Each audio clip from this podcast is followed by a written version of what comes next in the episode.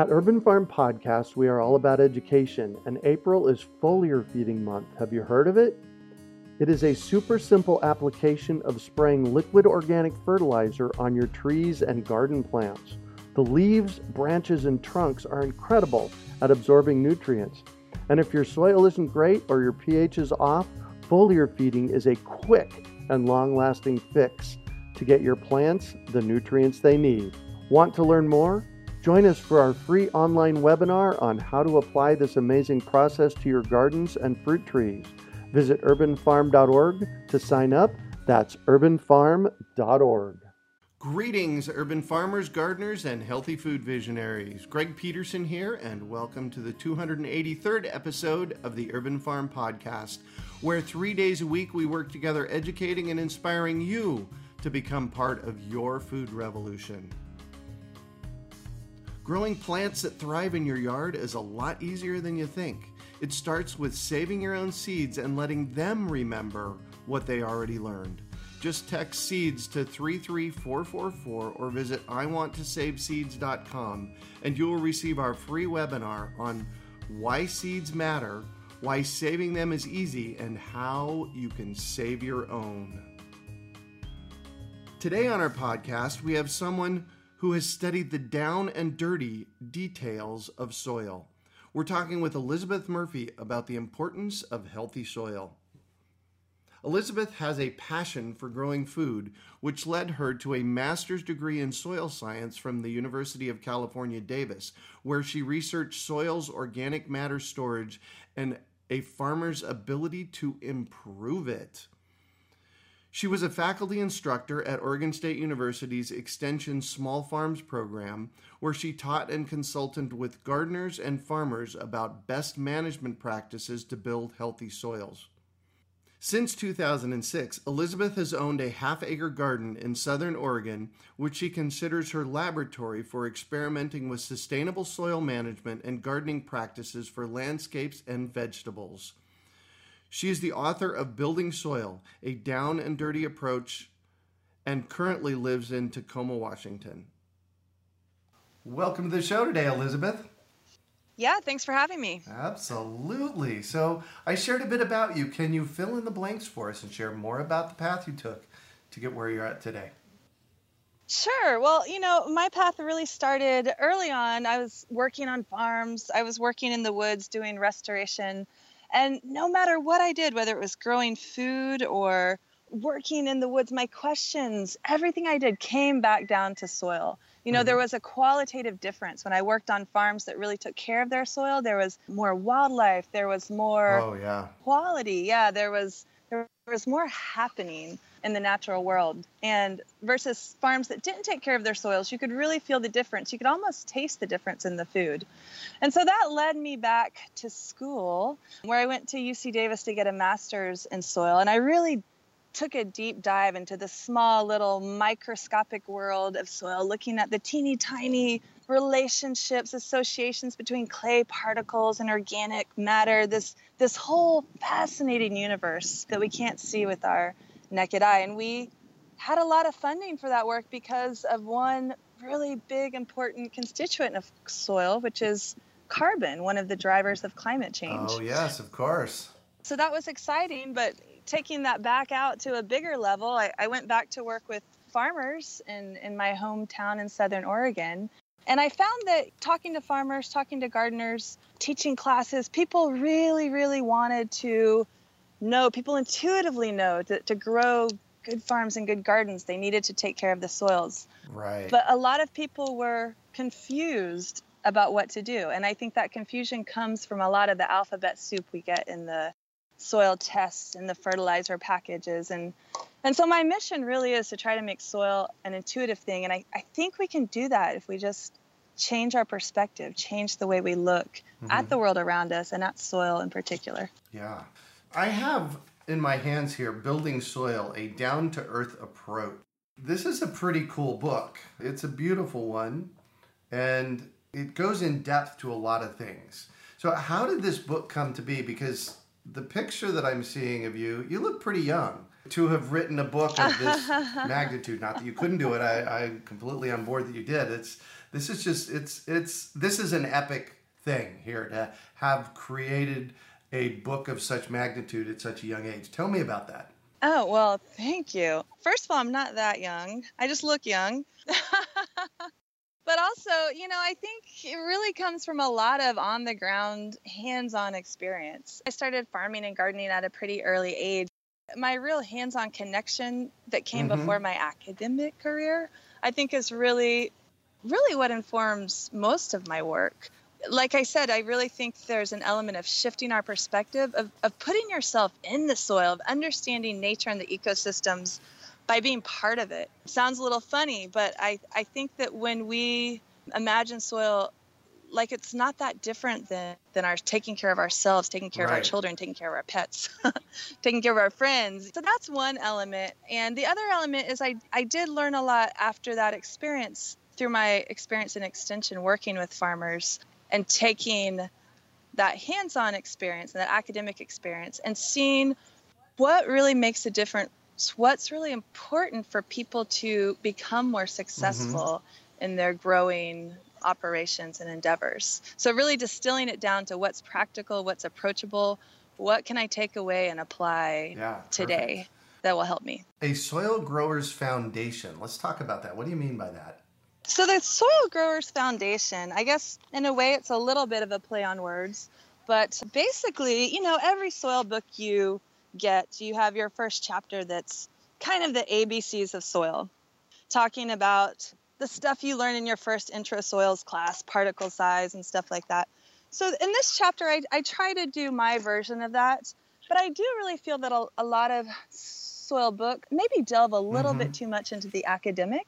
And so I wanted to keep things pertinent and provide that foundation that you need to have without without getting too far in the weeds. So really I think what's important there is to understand the components of soil that soil's made up of these particles we can touch and feel and see these broken down pieces of rock.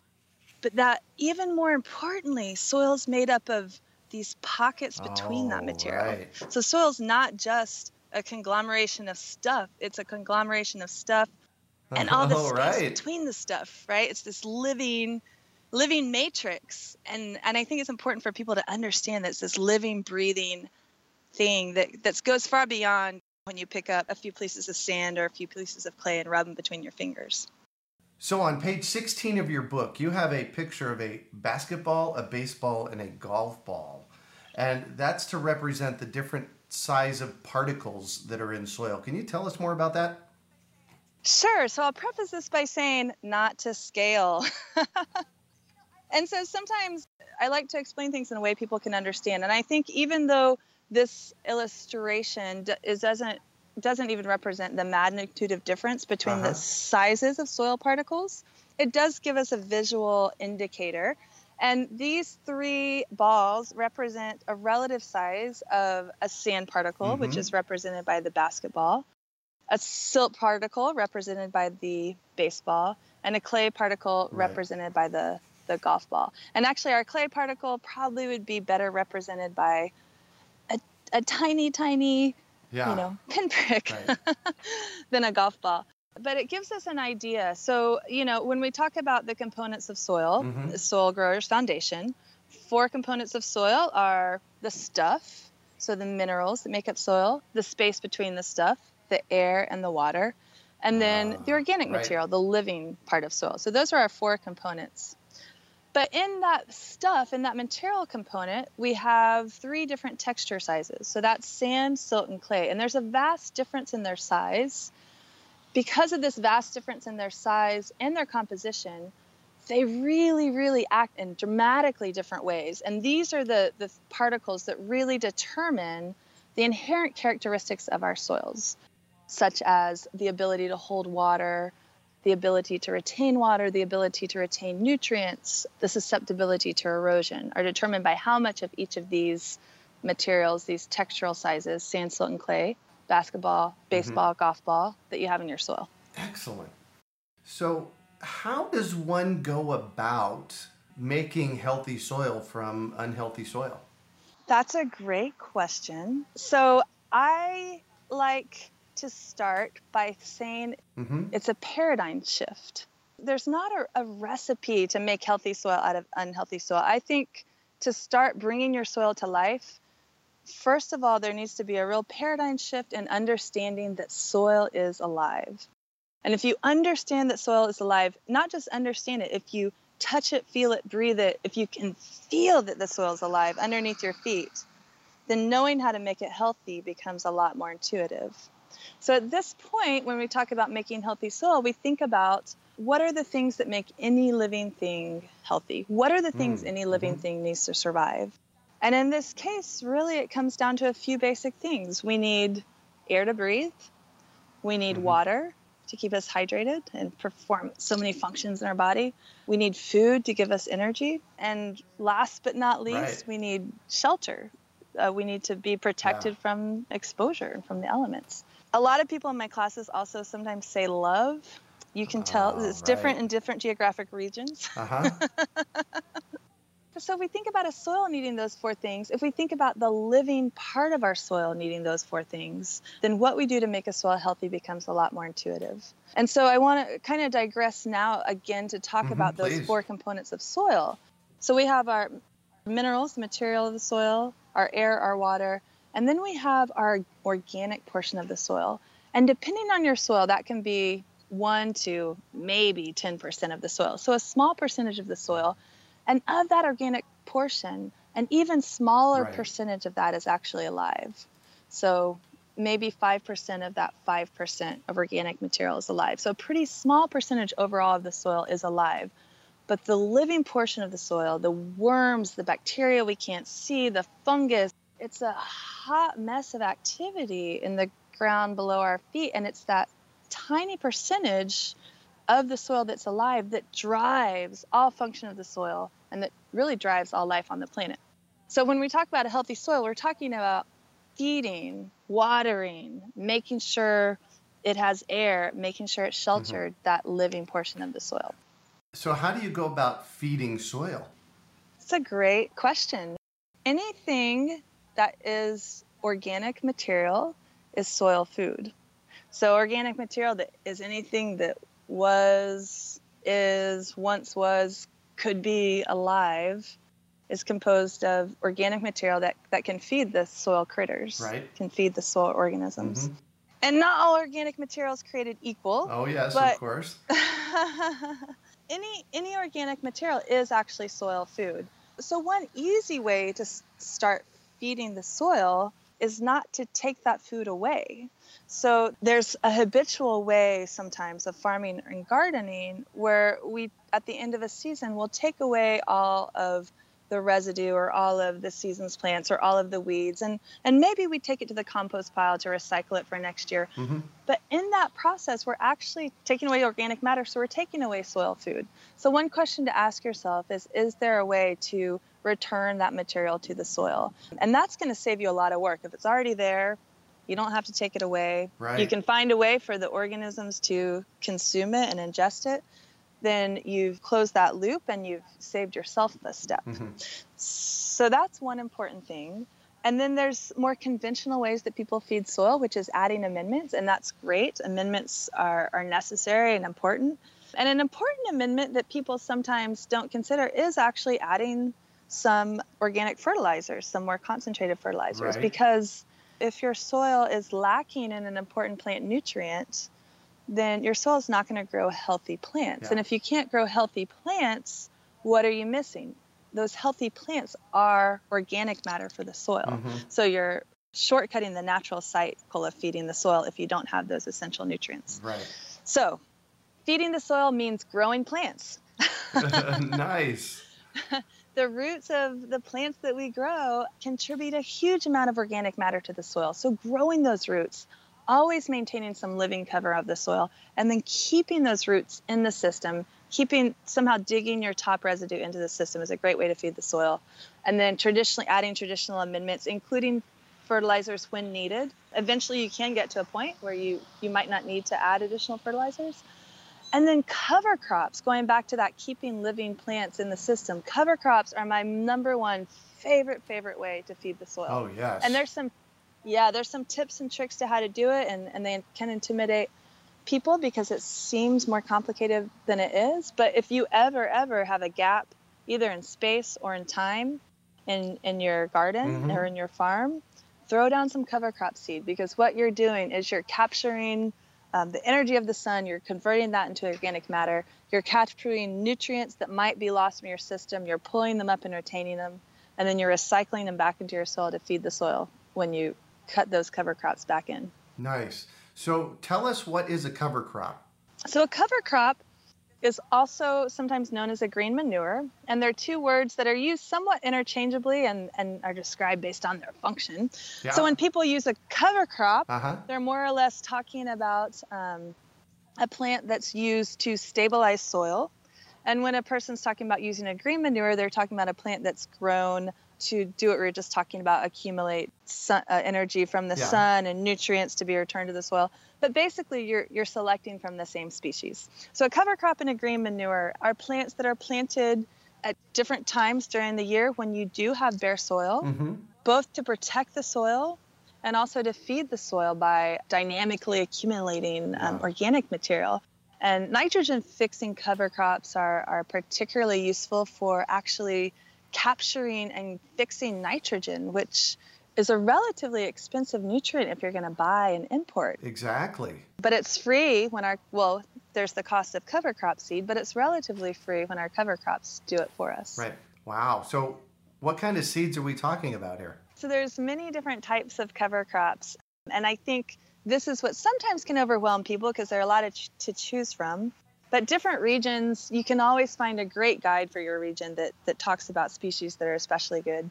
For myself personally, I just have a few go-to favorites. So in the summer, I always, always, always throw down buckwheat, and if I get a chance, also phacelia not only do they accumulate organic material, but they can create beautiful flowers that are attractive to pollinators. Oh, yes. In general, you want to cut your cover crops in before they go to flower, but an added benefit, I usually leave some of my co- cover crop to go to flower. I might not be getting as much nutrient, but I have the pollinator benefit. And the buckwheat you can chop in as early as two to three weeks after you've planted it. So, you know, it's going to keep your soils covered, which is always a good thing. Yeah, exactly. And at the same time, it's going to give you the opportunity to add some extra nutrients. Nice. So you use the term cut in a cover crop. Tell me about that. So I guess that's a bit misleading. So there's a lot of different ways to return your cover crops to the system. So maybe a more traditional way on a big farm would be to till in your cover crop right before it goes to flower. So you can incorporate directly and kind of aggressively incorporate your cover crop that way. There's also a spectrum, just like with tillage, there's a whole spectrum of ways to incorporate a cover crop. You can simply pull it up and mulch with it.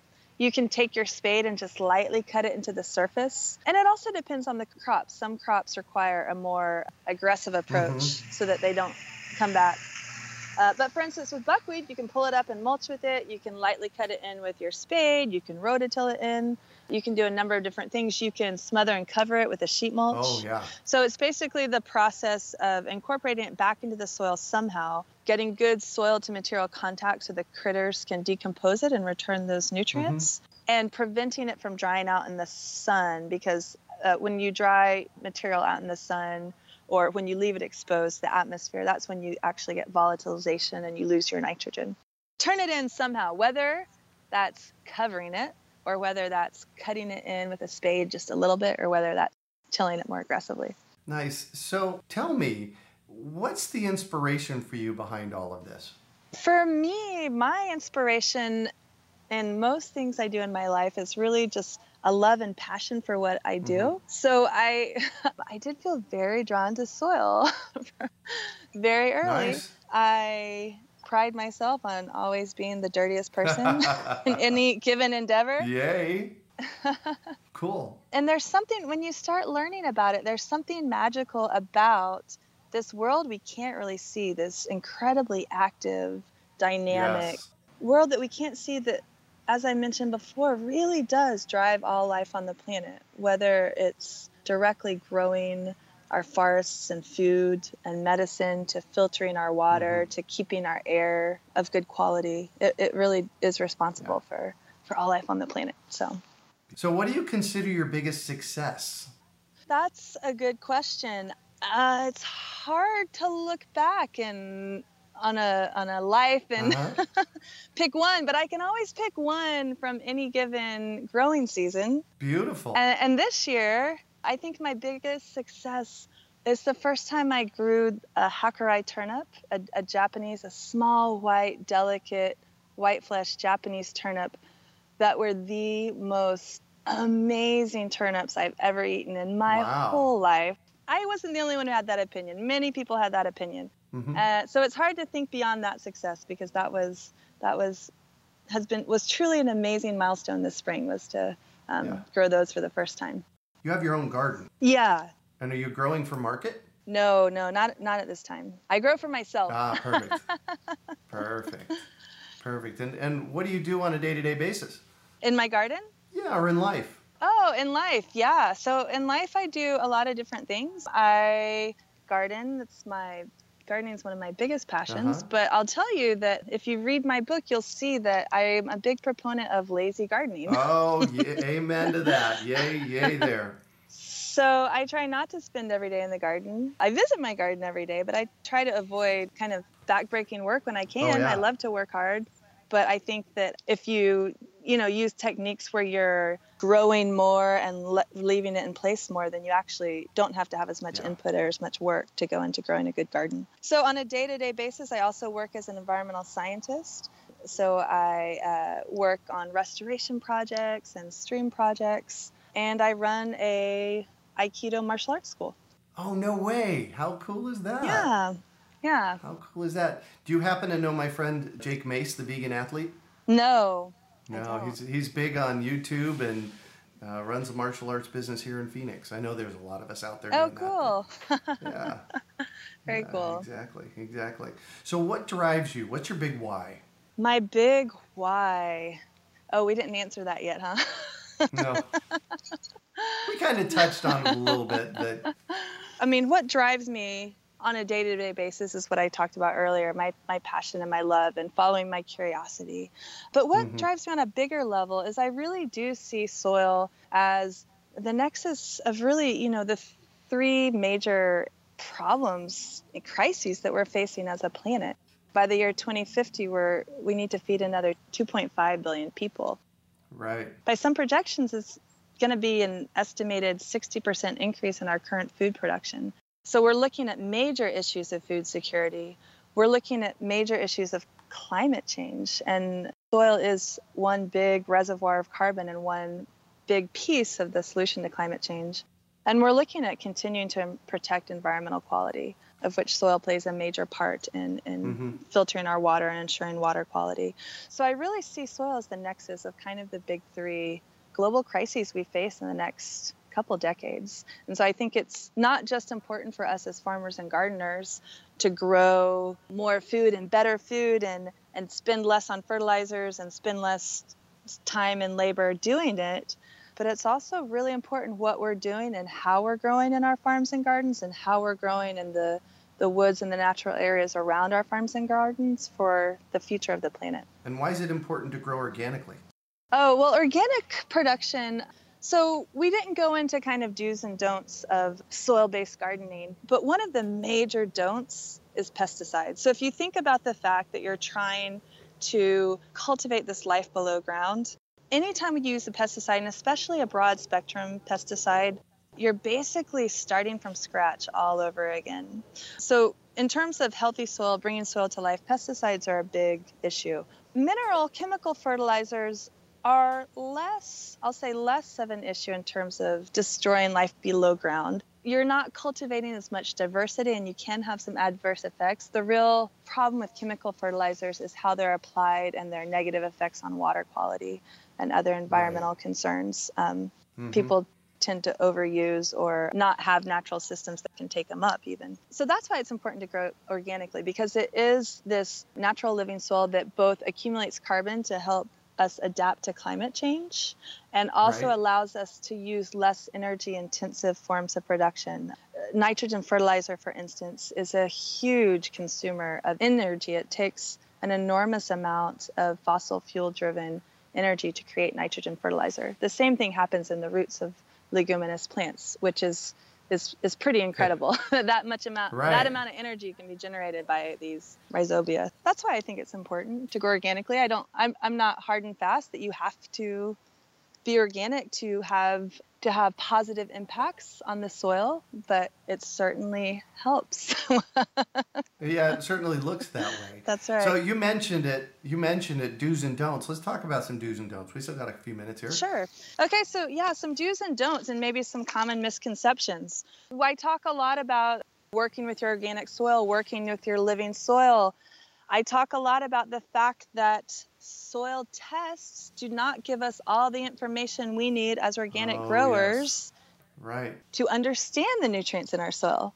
But at the same time, I would say do get a soil test. so Oh, really? What are we so testing for? Do get a soil test because a soil test is going to tell you if there's something, some glaring deficiency in your soil, some nutrient that you're really, really missing, with the exception of nitrogen in most areas. The other nutrients in our soil, a soil test is going to tell us if there's a glaring deficiency, in which case we need to correct that because none of the other stuff we do, do is going to work unless we jumpstart and replenish that reservoir What are we testing for? unless you see there's a real problem that you can't figure out what's going on, Mm-hmm. you're going to be testing for your ma- major macronutrients. So most soil tests are going to give you values for your NPK, your nitrogen, phosphorus, and potassium. Mm-hmm. Your nitrogen value in a soil test is not going to be that useful as an organic grower, but your phosphorus and potassium, if they give you big deficiencies, that's an indicator that you need to address that pretty aggressively. And then you're also going to test for additional macronutrients. Most soil tests give you magnesium, calcium, Oh, right. and so on. Another good thing to test for in your soil test, if you choose to add this on, is to get a read on your soil texture. Ah. Soil texture is not going to tell you how much of which fertilizer to add, but it will tell you what percentage of sand, silt, and clay you have, which is going to give you valuable information to know when if you if you read my book or another soil book, it'll give you valuable information around how often do I have to water and why do I have to water that much? How do I fertilize and why do I fertilize that way? So some of the properties of your soil you're going to be able to understand more if you know your soil texture. And the soil test will also tell you pH. You can there's other ways you can also get a handheld meter to monitor that. And if you have big problems, a soil test it's also not a bad idea depending on your region to test for issues of salinity or Oh, yes. We have that problem here in the desert. I was thinking, yeah, and also to test for m- Right. micronutrients Exactly. But you're initially you're just testing for those the big NPK focus on the PK Mhm. and uh, and the rest of your macronutrients Well, and there's a really simple test that you can do to get the consistency of your soil with a jar and some water, right? yeah there is it's not as accurate as your test but you can and uh, I talk about it in my book and you can find it on any of your favorite internet sites but you can do a jar Mhm. test which is a simple settling time exercise sand settles out quicker than silt which settles out quicker than clay because of their relative particle size. So you can get a read on what percentage of sand, silt, and clay you have by doing this sort of jar test where you let your soil settle out in water. Perfect. Perfect. And any more on the do's and don'ts? Oh, do promote beneficial organisms. Do not use pesticides. Just don't do Yeah. it. I understand some producers, they have major crop issues, Uh-huh. might need to resort to that, but let it be a last Yeah. resort. Do add compost and organics and don't necessarily expect that they supply all the nutrients you need, especially when you're starting out. It takes a while to jumpstart your Yes, system to be able to Yes, rely entirely on internal processes. Do till or turn your soil when there's a real reason to do it. Don't just till without understanding why. So, a lot of times we till reactively because we think that's what we're supposed to do, but really only do it when you need to. And do keep plants growing, keep planting, but don't let your soil sit bare, except in unique circumstances. Mhm. It's better to have plants growing in the ground if you have the water. I know in Phoenix it might be an issue, a water limitation yep, yep, issue. yep. That can be challenging. Well, excellent. In other places, keep plants growing. Excellent. Well, thank you for that. I, Yeah, that, that was a lot of good, good, good data. So, if you could recommend one book for our listeners, what would it be and why? Well, so this book is not this is not related to soil Perfect. or gardening. No, no, no, that's all right. but I'm a I'm a huge science fiction fan, and one of my favorite well, it's actually a trilogy. Is His Dark Materials by Philip Pullman. Hmm. I was thinking it does have a relation to soils because in these books you're cutting through the layers between worlds and you're passing between worlds, Hmm. and I think that's a little bit like what it takes to shift your paradigm when it comes to soils because you're actually you're having to cut between worlds and and see the world in a really different way when you start to see it from the perspective of living soil organisms. Perfect. What was the name of the series again? His Dark Materials. Mm-hmm. And my favorite was the second book called The Subtle Knife by Philip Pullman. Perfect. So, what one final piece of advice do you have for our listeners? My final piece of advice is in relation to cover crops. Just do it. Just plant some cover crops. Throw some seeds out there and see what happens. I know lots of people are intimidated and want to make sure they're doing it right. Don't worry about it, just do it. you'll have great results. If you don't have great results this season, you'll have great results next season. Do it again. Don't be afraid. Plant some cover crops. They're your number one tool when it comes to building healthy soil. Perfect. Well, I have to tell you, I have two garden beds in the front yard right now that are empty. I was thinking about letting them sit fallow for a season, and instead, I'm going to plant cover crops in them. So, thanks for that inspiration. Hey, awesome. and thank you so much for joining us on the show today.